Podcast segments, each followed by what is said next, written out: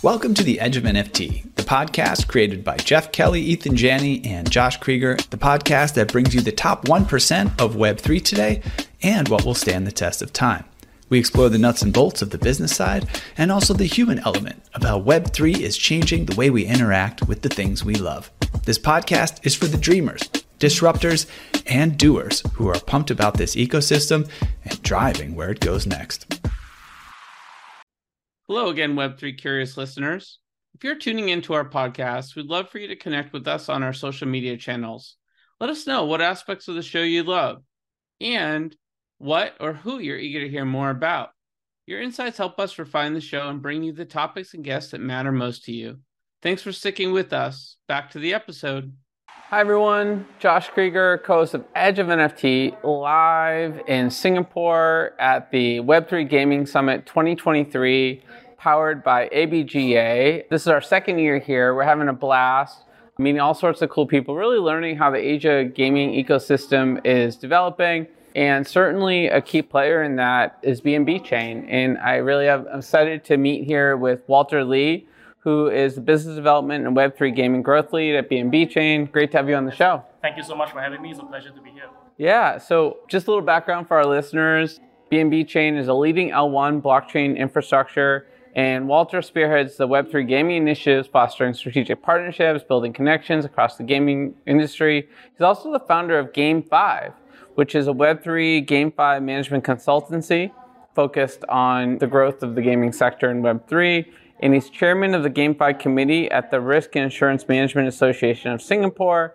And he advises uh, Ether Games, a prominent Web3 gaming studio. So you are sort of really deep in the gaming space. Yeah, That's yeah. the bottom and line. just to update a bit further as well, like for Game Five, it was before I joined BNB Chain, so I closed that consultancy business because to, like not to have any clash of interest at BNB Chain. So I closed that, and the chairman position at RIMAS is a non-profit angle from there. So yeah, my main role is really in BNB Chain right now. Cool, but you have this broader perspective from all this other work that you've done. So I'm really I'm excited to sort of talk about some of the detailed projects and everything that you're working on. But what does everyone need to know about BNB Chain and how it's sort of tied to the gaming ecosystem if they're not familiar with it already? Okay, so I think most people will like refer to BNB chain as the layer one blockchain with the largest ecosystem. So we have around a million daily active users right now in current markets, and that creates about three million transactions every day. So in the sense that projects such as games, right, you're looking for people, ecosystem, that is where I think gaming will shine on BNB chain for like developers to really develop that game. Because if your game is fun and then naturally if you put it in the largest ecosystem, you will gain the highest traction with the most number of gamers. So this is the angle of BNB chain have with Web3 gaming, right? So so your job is pretty easy then. I mean, not really. Like uh, we still have to like progressively because it's a very dynamic atmosphere, right? We have to consistently, as an infrastructure company, catch up with the technology for our developers. So that is why for to develop example, like high fidelity games with AAA games. Correct, and we have to provide the infrastructure for that. Like on layer one alone, maybe a few years back, the technology might be enough, but right now layer twos are coming out. We need faster transactions, lower gas fees to fit the developers like uh, what they want to really do for Web3 gaming. So that is the challenge. Although yeah, you're right. Like many people will love to deploy here and we're happy and welcome them. But overall, we have to be on our toes like in this industry. And I'm assuming that you're a gamer by trade. That you, yes. yeah, I mean, to be the gaming lead, you have to have a passion for gaming. What are some of the recent games that have come out on the chain that you're excited about, the gameplay, and maybe some of the ones coming out soon that haven't been released yet? Yep. So because the industry is very new, I think if you see the games that we have right now, there are a couple of like trading card games or casual games, for example, from uh, Gameta, and back then we have SLG games like Monsterra.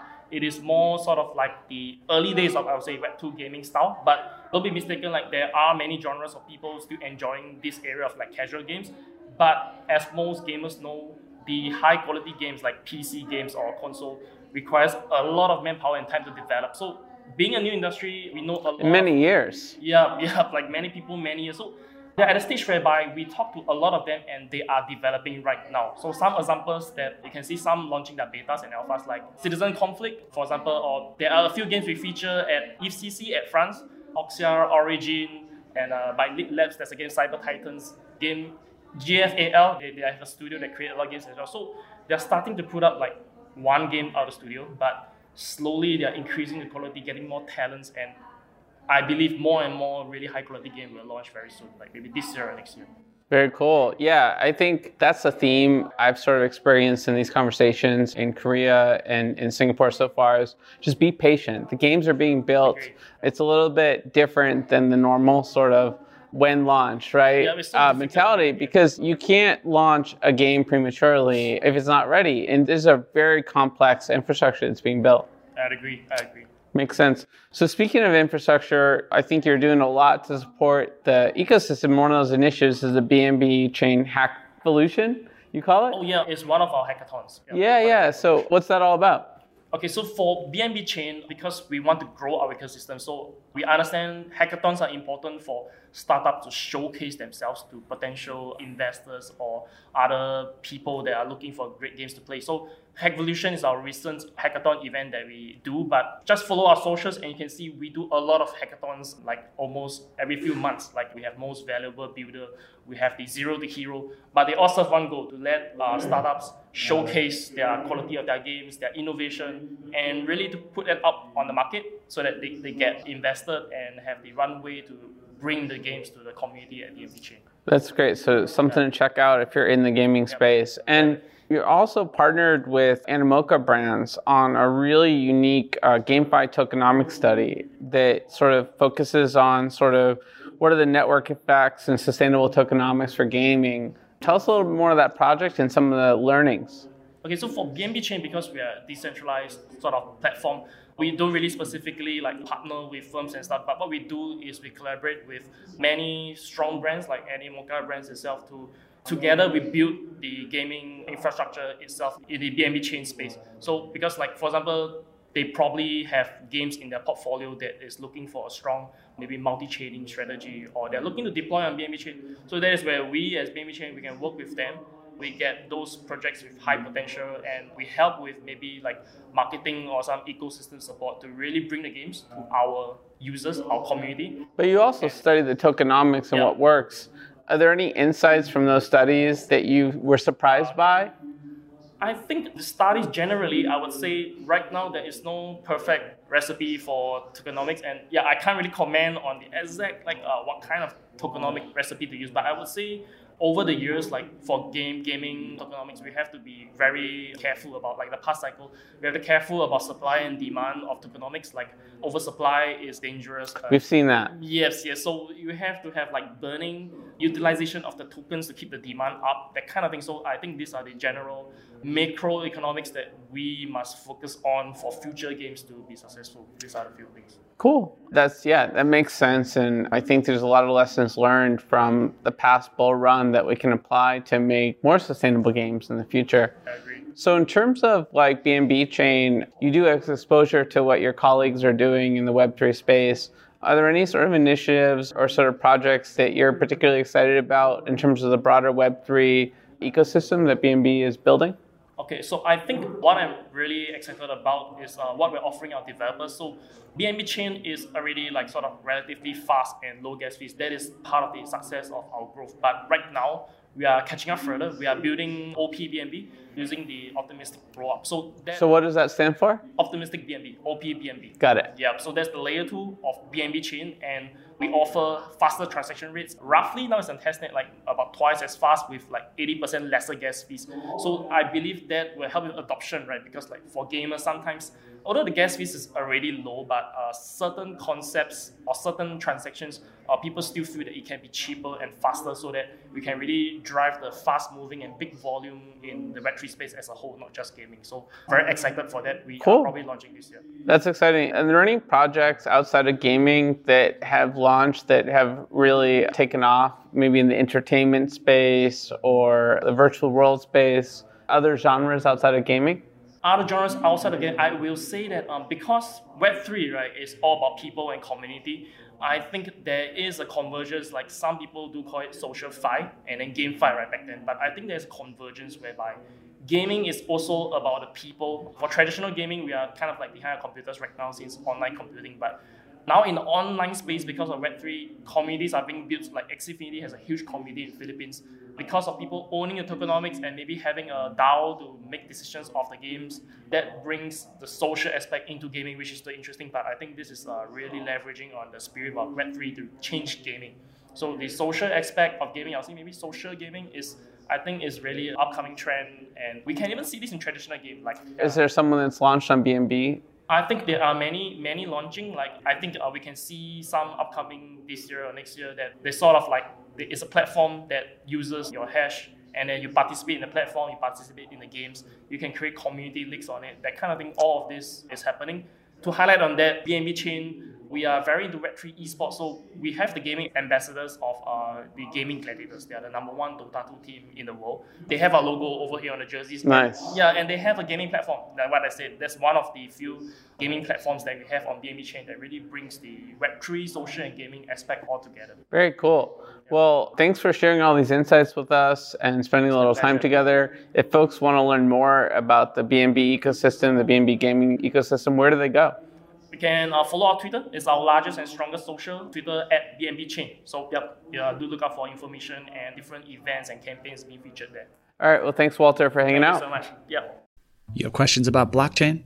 Like, how big of a block can you chain without throwing out your back? Or if you received that chain letter, how did you block it?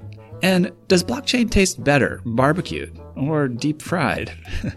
Luckily, you don't have to ponder these quandaries alone anymore because Blockchain Training Alliance is here to answer them and also train you in real world blockchain issues that will impact your business's bottom line and oriented future forward along the ley lines of the most important tech humanity has perfected since harnessing atomic energy.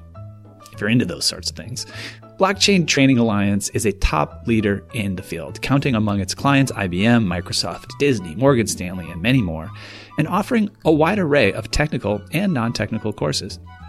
Whether you're a computer neophyte training for an incredible career in this new space, or a coding expert honing your skills, Blockchain Training Alliance will help you steer your ship home safely, filled with treasure.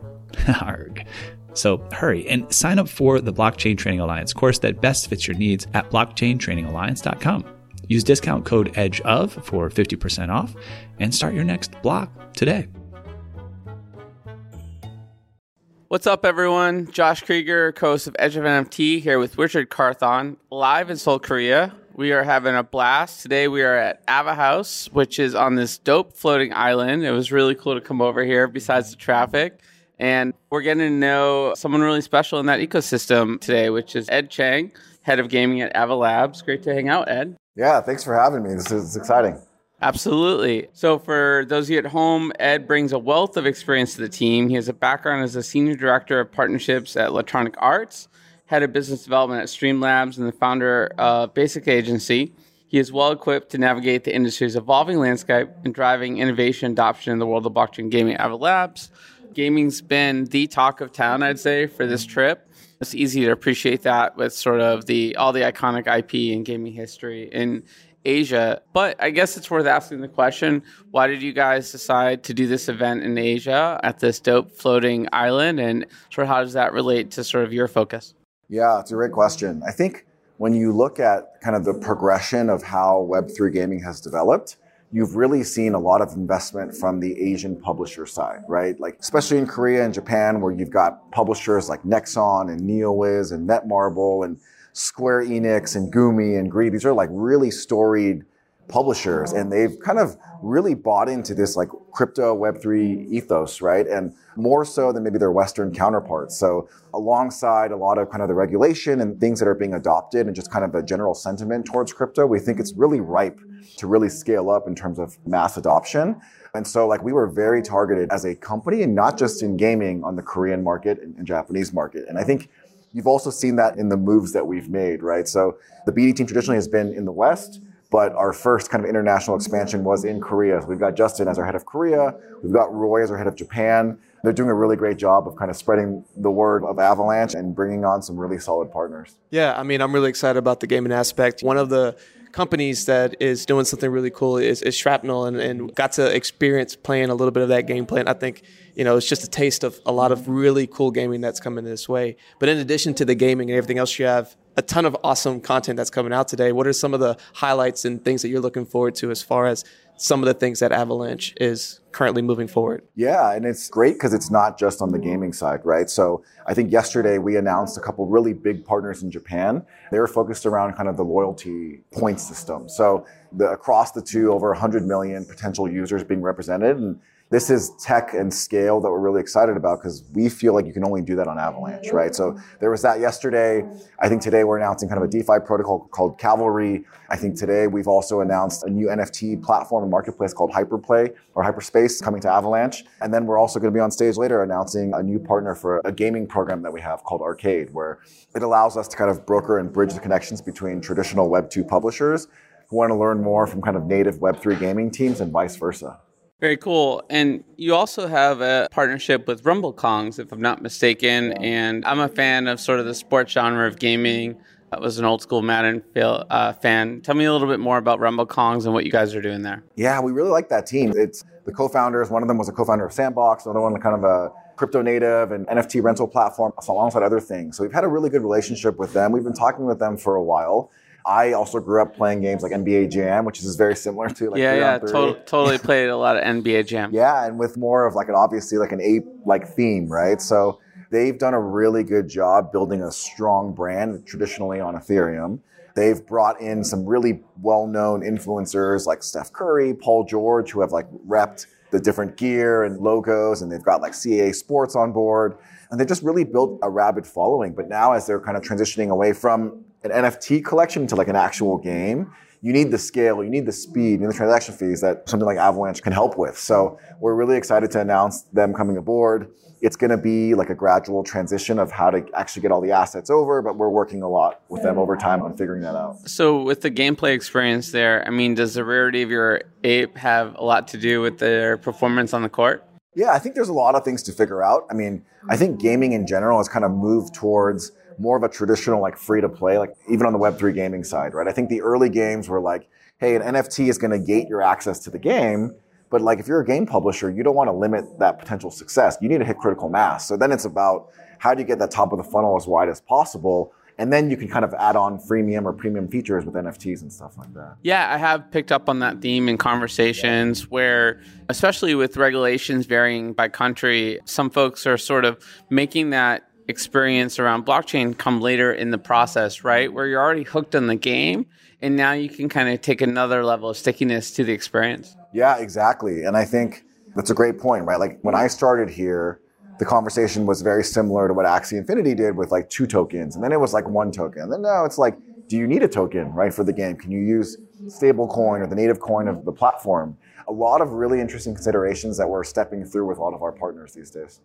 And I think it's really cool to see the evolution of even just from what you're doing in gaming and, and, figuring out how to bridge these pieces and making it be more seamless and having that really good experience. You have other initiatives going on, and one of them happens to be the Avalanche Vista and have some really great announcements that's been coming out with that. Can you tell us a little bit more about that? Yeah, I think the blessing and the curse of Avalanche is that we're not just an NFT platform. We're not just a gaming platform, right? There's kind of six verticals that we like try to excel in. Like there's institutional, there's DeFi, there's enterprise, right? And so Morgan, who leads our institutional efforts, she's been doing a really great job. And you know, there's this concept of like RWAs, which stand for real world assets, right? And so this program is We've announced a program with KKR, right? The, the, massive private equity fund about tokenizing one of their funds and putting it on chain. Super exciting, right? You have instant settlement, way cheaper transaction fees. Like you can think of a world where pretty much everything is on chain and tokenized and you can easily transact those things back and forth. So Vista is our first, one of our first large initiatives to help kind of spearhead that, to help handhold a lot of these large traditional finance companies, um, bring them into kind of this new age of Web3. And like I said, I think with the tool set and the tech that we have, we're like one of the only chains that can enable this at scale. And, and it's really exciting, kind of all the efforts that Morgan's putting in right now. Very cool. And in the South Korea market, besides gaming, you're also working with SK Planet. And yeah. You, and you just did a big partnership there. Yeah, so SK Planet, going back to this loyalty use case, right? They have a loyalty program called OK Cashbag, right? And so this is something where it's got tens of millions of people who are actually using it in the Web 2 world. And so now they're bringing that into Web 3 and they're slowly onboarding all of these KYC users, like actual real use cases of your loyalty points on chain. You can transact it for other things. You can sign up for merchants. Like that loyalty use case is massive in Asia, even more so than it is in, in the Western world. And it's just the start, right? There's a lot of other things we're talking to that team about. And SK is, is one of the biggest companies in Korea. So it's a great kind of first massive announcement to the world that we're taking this market seriously and, and we're going to be here for a long time.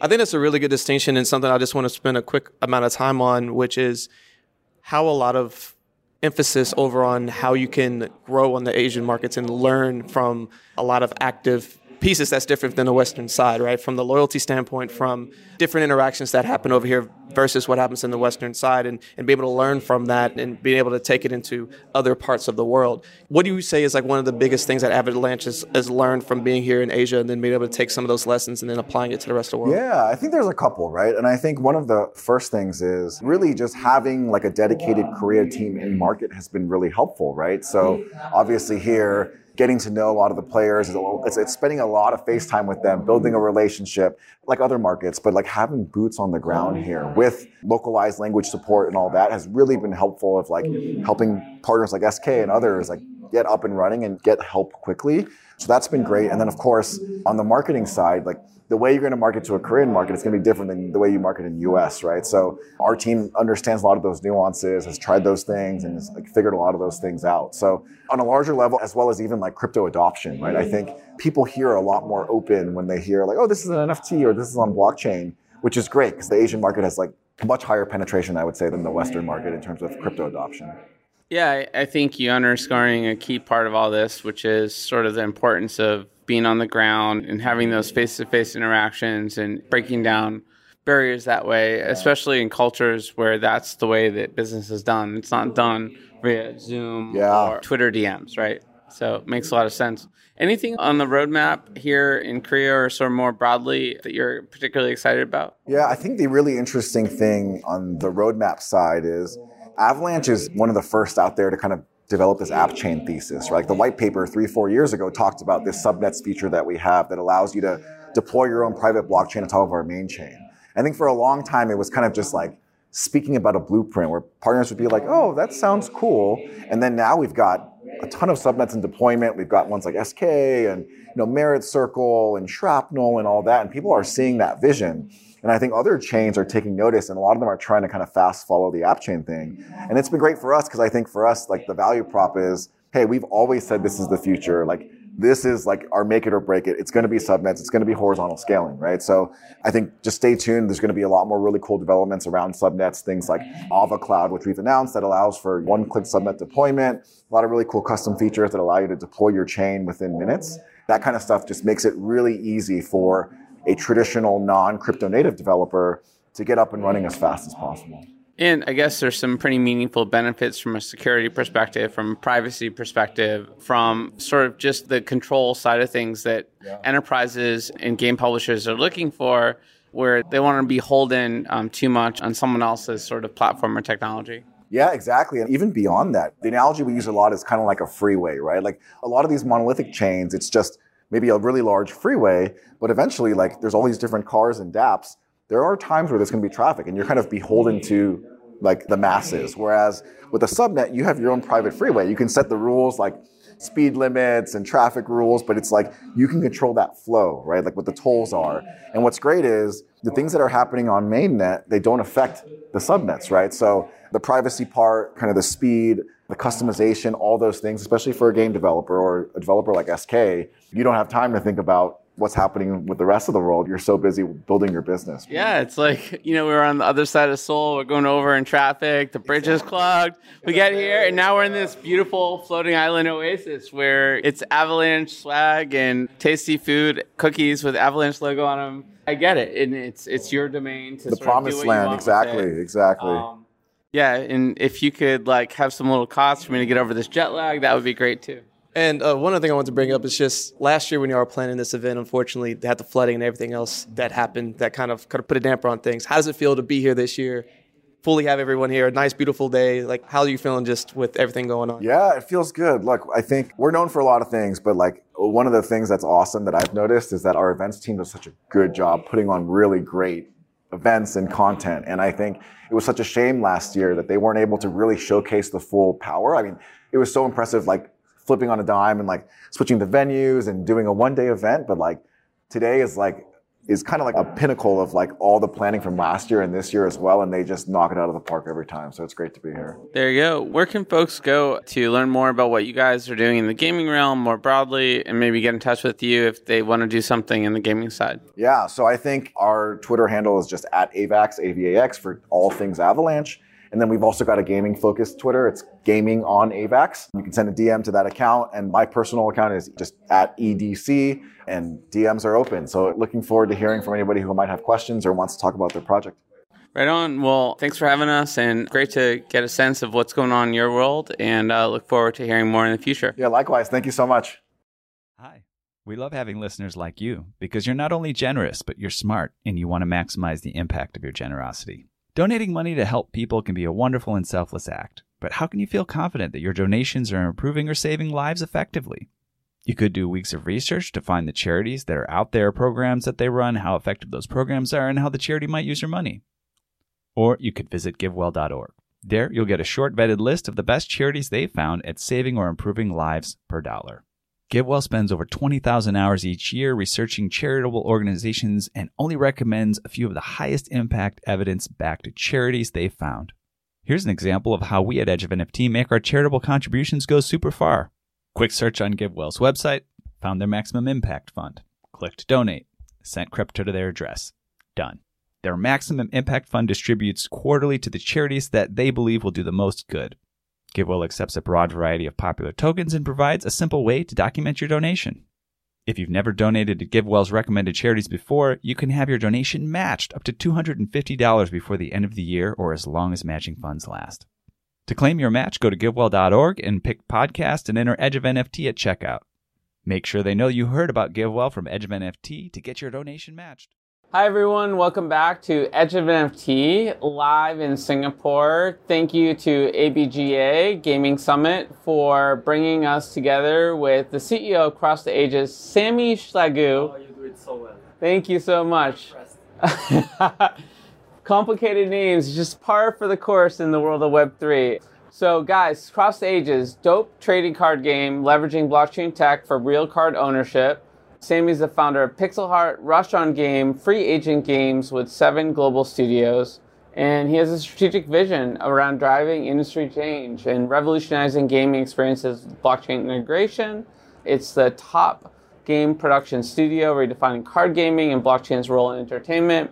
So, yeah, Cross the Ages, man, sounds really exciting. What does the world need to know about Cross the Ages? I think you just say everything I can live now, you know. no, more seriously. So, as you say, we come from the gaming industry. So we spent 12 years to produce video games for the Web 2, for Nintendo, Sony, Xbox. And our expertise helped us a lot to understand how we're going to be able to create an hybrid project. So three years ago, Cross the Ages start with a, an idea to create a, not a game, but a, a, whole IP. So we start with a book, seven book, with uh, writers, seven writers assigned for 10 years. The first book made 1 million download in many language. And then from that, we start to create the community behind. So we, we generate more and more follower. Like they, they, they start to uh, follow the law, discover the adventures, the character of the universe. And then this helped us to build, you know, the, the card gaming of Cross Ages. I spent uh, 28 years of my life to collect card gaming. Wow. Magic, Pokemon, and like all this stuff. And uh, when I used to be a kid, I keep those boxes, you know, sealed that I sold in 2020. I paid them for 100 bucks and I sold them for 300k, you know, each. And this money, you know, uh, helped me to launch across the Ages and to hire like more than 100 artists international. I love that bootstrapping story. It's like the Airbnb founders yeah. selling the cereal, right? Yeah, yeah, yeah, But I mean, it sort of shows your passion for collectibles. Oh yeah, yeah, completely. I'm a huge fan, and uh, in, in 2019 when I started, I completely you know, understood you know the mechanic of NFT. So I've become owner of uh, many ape, many Azuki, many artifacts, and like so many collection that I feel that it's gonna be like good to have them you know for the future. And then the idea was to create the, the first game at TCG, trading card game, where like people will be able, you know, to have a challenge, play with a new kind of game, fun first, and then uh, being able to be a Web2 game. The big problem and the big issue we have today is when we're talking about Web3, uh, all the people from Web2 are very scared about that. For them, it's Ponzi or like a scam. Yeah, I mean, it sounds like you're not even using words like that. Oh no, never ever. Um, you don't need to, right? No, you just have to play a fun game. Yeah, yeah, you just Yeah. have to play to the game, and you we're using you know the blockchain technology for the ownership, so it's allowed Because it's the best technology for the need, right? Completely. Because like with that, you can be able to sell, to rent, you know, everything you get, and we also created a system of interoperability in the universe of cross the ages. I'm not selling the moon and tell you that we're gonna take a sword for another game or a car for another game. You're gonna have like all the same assets from one game to another game. So we start with a TCG. We're gonna start next year with an open world uh, with Unreal Engine, completely different game, more mass ma- mass uh, attractive. And uh, the idea is like to create What, what's that called again? Arise. Arise. Arise is gonna start like uh, middle of next year. Exciting. And you also have Mantra Season 2 coming up. Yes. What's the inspiration behind that initiative? So every six months you have a new collection. The collection is a part of the universe of Cross the Ages. You have 14 collections already prepared and one every six months. The first collection was Archons, second collection uh, was Mantris, and this is pretty impressive because we start at pre-sale, so we have like a number of pack, limited pack, 20,000 pack with a number of NFT, and we sold in less than three hours 600,000 NFT. Wow. So when we're talking about beer market, when everything is like dead, how you know a collection can be sold like that, and how you know a collection with today more than uh, 2.2 million NFT is just raising the price day after day. And what was the average price point on those NFTs that you sold? so the minimum price is one, and the maximum price One ETH? one, one dollar. One dollar. Yes. Yeah. That's and the maximum price now is 135,000. So, wow. So, like Richard from Manifold talks about buying an NFT should be like buying a cup of coffee. Is that something you So agree with? It's really different because why people are buying the NFT across the ages is because the utility behind. For us, we are mainly focused on giving an utility uh, behind that. For example, we've seen an evolution on our pack of NFT in one year. Every pack across the ages from the first edition made between X2 to X500, all of them, absolutely all of them. That means that you have some pack of 10 bucks that you used to have that in June 2022. Today is 5,000. Wow. And the utility behind is what you can find inside that help you, you know, to evolve and like you can sell it and rent it or whatever you can want to do with it. This is exactly the objective of the game, giving utility for the NFT. And are you dabbling with AI at all? No. So we're only using AI, you know, for the PVE mod that's uh, gonna launch uh, next month. But we're not gonna use any kind of AI for art illustration because I have like an agreement with my artist and like the old drawing everything.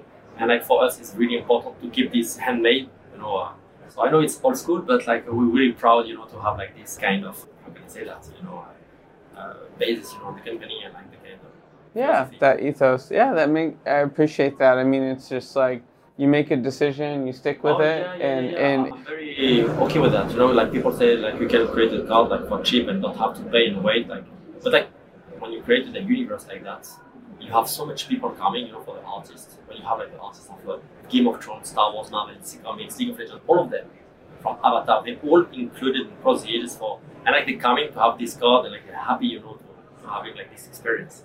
I appreciate that. So again, ABGA brought us together originally. We're doing the interview at Token 2049, which is right next door to where that event was.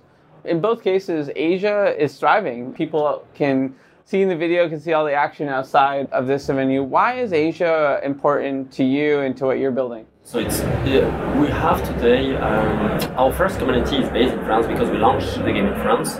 However, you know the second community is super close. It's Japan with 80% of our community.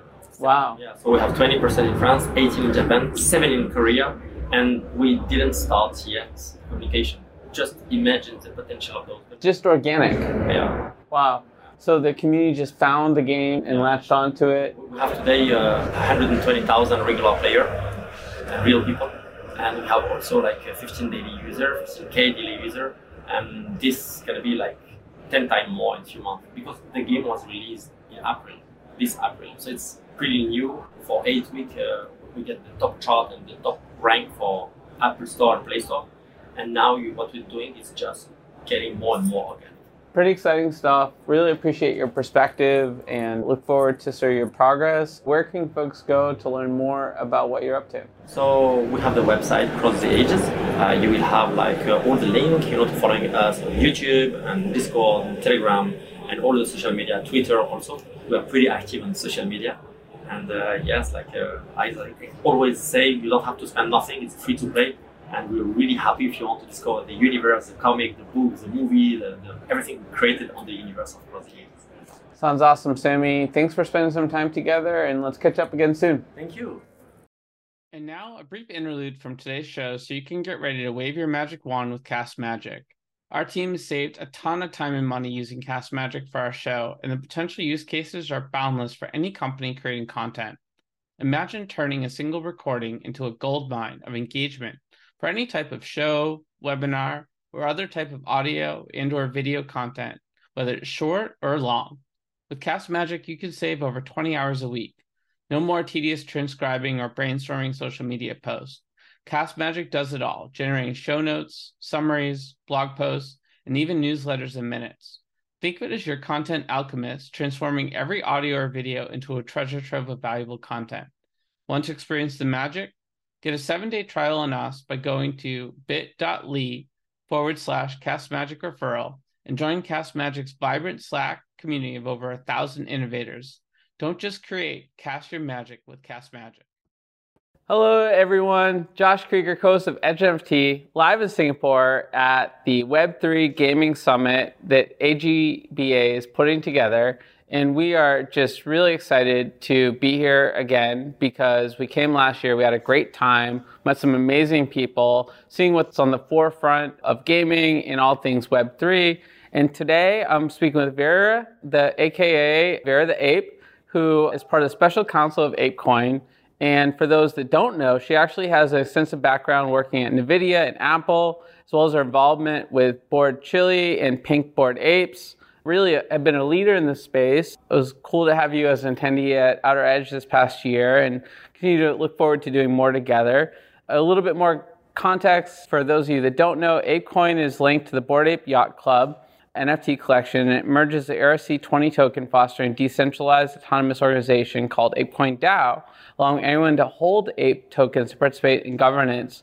And despite its ties to Yuga Labs, the creator of Bored Apes, ApeCoin actually emphasizes community-driven nature, and it's, it's, really a broader ecosystem in a rapidly growing model. I actually had the opportunity to moderate the presidential special council debate, but you somehow managed to escape my debate because you're already on the council, right? Yes, I'm already on the council. Cool, cool. That, lucky, lucky me. yeah, I, I, I, they I, barbecued by you, man. No, no, it wasn't really that much of a barbecue. They had a good time, and they really put a lot of thought into the answers because this is a serious position, a lot of responsibility. I'm curious what made you decide to join the council, and how is it sort of compared to your expectations? Do you have any buyer's remorse? yeah, I mean, so I've been in this ecosystem for a long time, and I was like, this is a great opportunity, and they're all dudes that are running for the council and my community message me say hey we need more women to be on the seat. Absolutely. And we need diversity. We need people are deeply participate and care about the community. So i have my, my community as you mentioned Bored Chili community. So i listen to the community and that's why i ran for the special council. and in, in terms of experience it's wonderful. It is definitely a lot of stress because this constant like communication with community and expectation but we're a DAO and we're serving for the community. So, and what's been your focus in terms of your role on the special council, and what are sort of type of the things that you're trying to advocate for? Yeah, so I pretty much go to a lot of events and show face there to share people who we are and how to participate in our DAO, and having like conversations, navigating people who are willing to write a proposal, kind of walk them through about the process delivering the mission that we have, just kind of like spreading out the words. That's pretty much what I do, and I do a lot of like Europe, Asian approach as well. So yeah, bring diversity. Very cool, very cool. So you have a pretty thoughtful long-term roadmap for marketing and bringing more awareness to ApeCoin and what you guys are doing.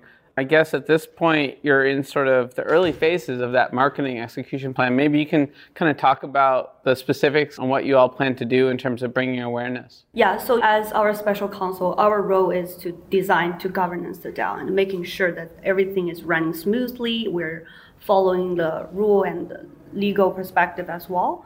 We're not the one that creating that role. So we wanted to inspire communities to they can create a group of marketing group and they can write a strategy coming for the proposal. They will leading on that marketing strategy and where we're going. So we're there to making sure that things are go right on their behalf and we can how we can serve them.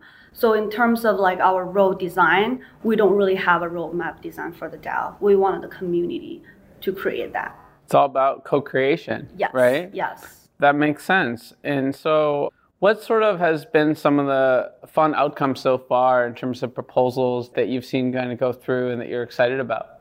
Yeah, yeah. I mean, there's like very interesting proposals. One of probably some really eccentric ones too, right? very well. I mean, like you see other proposals in like grant system. They're talking about infra. They're talking about building and this and that. But for our DAO, you can say everything. Like there are people wanted to create a Hollywood movie for DAO and including or feature DAO plus the Bored Apes in it. Are you gonna have a cameo? Maybe, but then also like there are proposals that created for Thank Ape, you know, one of the proposals that we had.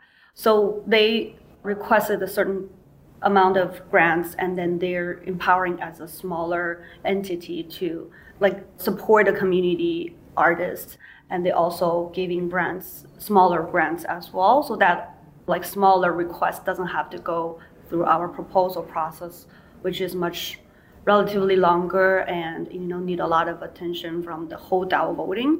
They have a smaller group of people can do that smaller decisions, which can be a little bit more efficient. Yeah, I mean, there's pros and cons of having a big DAO with a lot of opinions, right? Yeah. So having that sort of fast track for smaller decisions that makes a lot of sense. I've seen that sort of trend.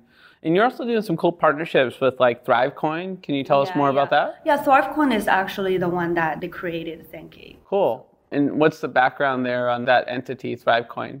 ThriveCoin, I think they're kind of building this DAO reputation or kind of like a HR ecosystem. So they actually working like designing for a lot of DAOs. They are actually participating in different DAOs, kind of building this service plus infra layer of people management, also like DAO operational assistant sort of functions in different DAOs. So we're one of their customers. Cool.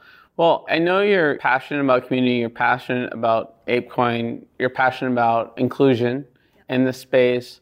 Is there other sort of specific technologies that you're excited about? I know you have that background in AI.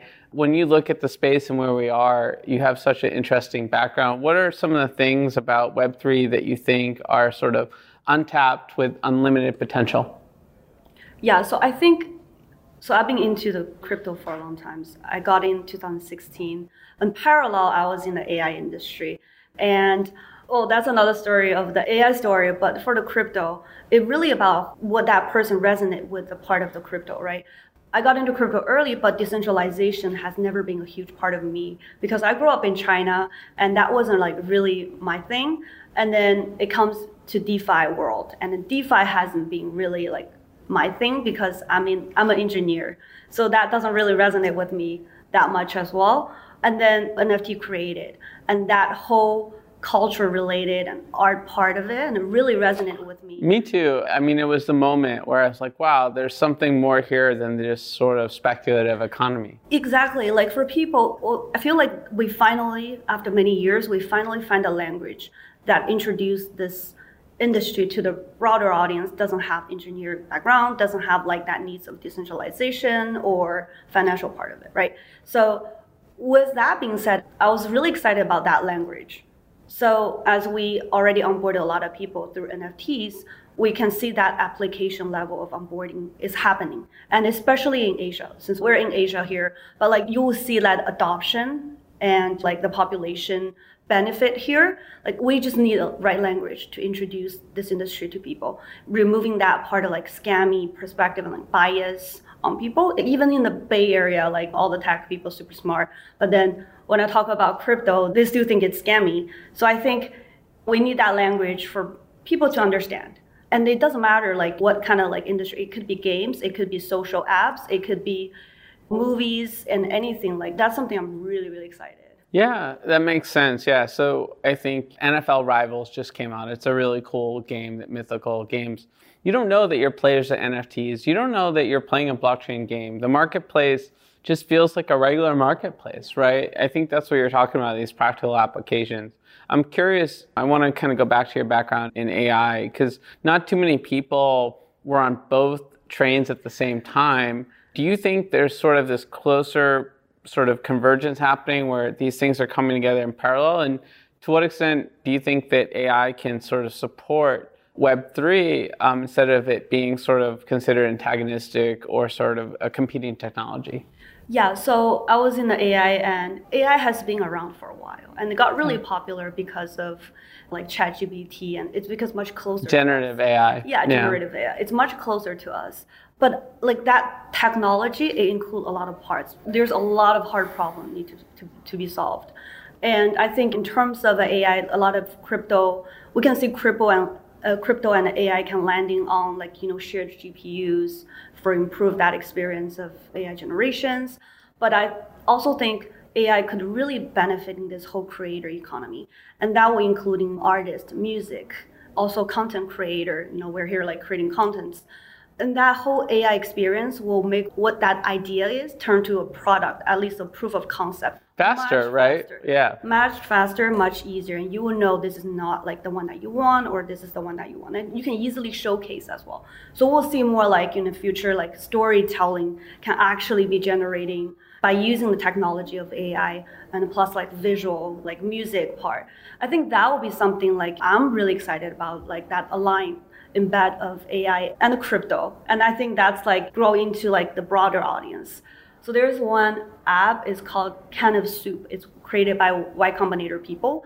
And it's scanning your face and then it will be able to generate or you just put a prompt like writing a story or whatever and then it will create your face into that different scenarios kind of like experience of instagram wow i'm yeah. gonna have to check it out can of soup Cool. Yes, yes, and it will be like the future of metaverse. You can see like a smaller like seed of how will that look like, and like a bit of taste of like the future metaverse. Very cool. And on the blockchain front, are there any emerging projects that you may not even be directly tied to that you're excited about? Because you see a lot of things. You're oh, yeah, traveling yeah. to all these events. What sort of emerging technology gets you excited? Yes, so there is one project called Story Protocol. They're actually lead by A16Z. I'm actually talking with them a lot. So they're kind of like a protocol on the layer of IP licensing plus storytelling. So they're actually solving the bigger problem, not only just for creators, right? They're also facing the consumers that who are willing to use hmm. IP. So I think that's another very interesting. And I'm really looking forward to seeing more women product are built because we wanted that language to deliver to women. So I'm creating my own like Web3 cosmetic line. Okay. Trying to use. Is it digital and physical or just physical? Digital and physical. So including like governance and voting mechanism, revenue share mechanism into the cosmetic brand, but it will be a physical cosmetic stuff. Cool. Have you decided where you're gonna make them and like some of the products and some of the unique components of the cosmetics? Yes, yes. So I'm working with a very, very amazing OEM. They're IPO company in the US and they do a lot of big brand production. So they have a factory in the US and in uh, Korea. When I was in uh, Korea, I went to see the factory. I'll post my picture on Twitter. okay. Cool, cool. Have you publicly shared the name of this company yet, or is that soon to come? Well, if you guys seen the Made by Apes that whole video, and you can see like there's a picture of uh, bored chili, and that's actually the product the teaser. Okay, when's the product line coming out? Planning to come out during the Ape Fest, but the factory is giving me a hard time. So yeah, I've worked in physical goods uh, for many right? years. Yeah, timelines are notional, especially in the current sort of production environment very busy factories and Yeah. shortage of supplies. Yeah, so you'll get there. Yeah. Well, I'm excited. We'll definitely give a shout out to your product launches. And it's really cool to spend some time with you, getting to know you better. Where can folks go to follow everything you're up to? Well, you guys can follow me on Vera the Ape on Twitter. You can also email me vera the ape at gmail.com or Telegram. But I want to kind of give a lot of people the introduction of the Ape coin as well. People would associate us with BYC and assume that you need a BAYC to participate in our DAO. But you only need one Ape coin to be part of the DAO. And our Which is like a couple dollars USDC. yeah, yeah, yeah, yeah, yeah, yeah. So you don't really need an ape to be part of a DAO, and you are the creator of our community products. So you are the owner and you're the creator. I love it. Well, thank you so much for hanging out, and Thank you. I look forward to uh, staying in touch with more of your adventures. Thank you, thank you, thank you for hosting. Okay, we've reached the outer limit at the edge of NFTs today. Thanks for exploring with us. We've got space for more adventures on this starship, so invite your friends and recruit some cool strangers that will make this journey all so much better. How? Go to iTunes right now, rate us, and say something cool. Then go to edgeofnft.com to dive further down the rabbit hole. The views and opinions expressed on Edge of NFT reflect solely those views and opinions of the show hosts and its guests. Please make sure to do your own research. Our show is not financial advice. You understand that you are using any and all information available on or through this podcast at your own risk. Whenever making financial decisions, we recommend doing your own research and talking to your accountant for financial advice. From time to time, we may feature sponsored content on the show for which we receive value, and we may share links for which we receive a commission if you make a purchase through one of those links. Refer to our website, www.edgeofnft.com, for our full disclaimer, terms and conditions, and privacy policy.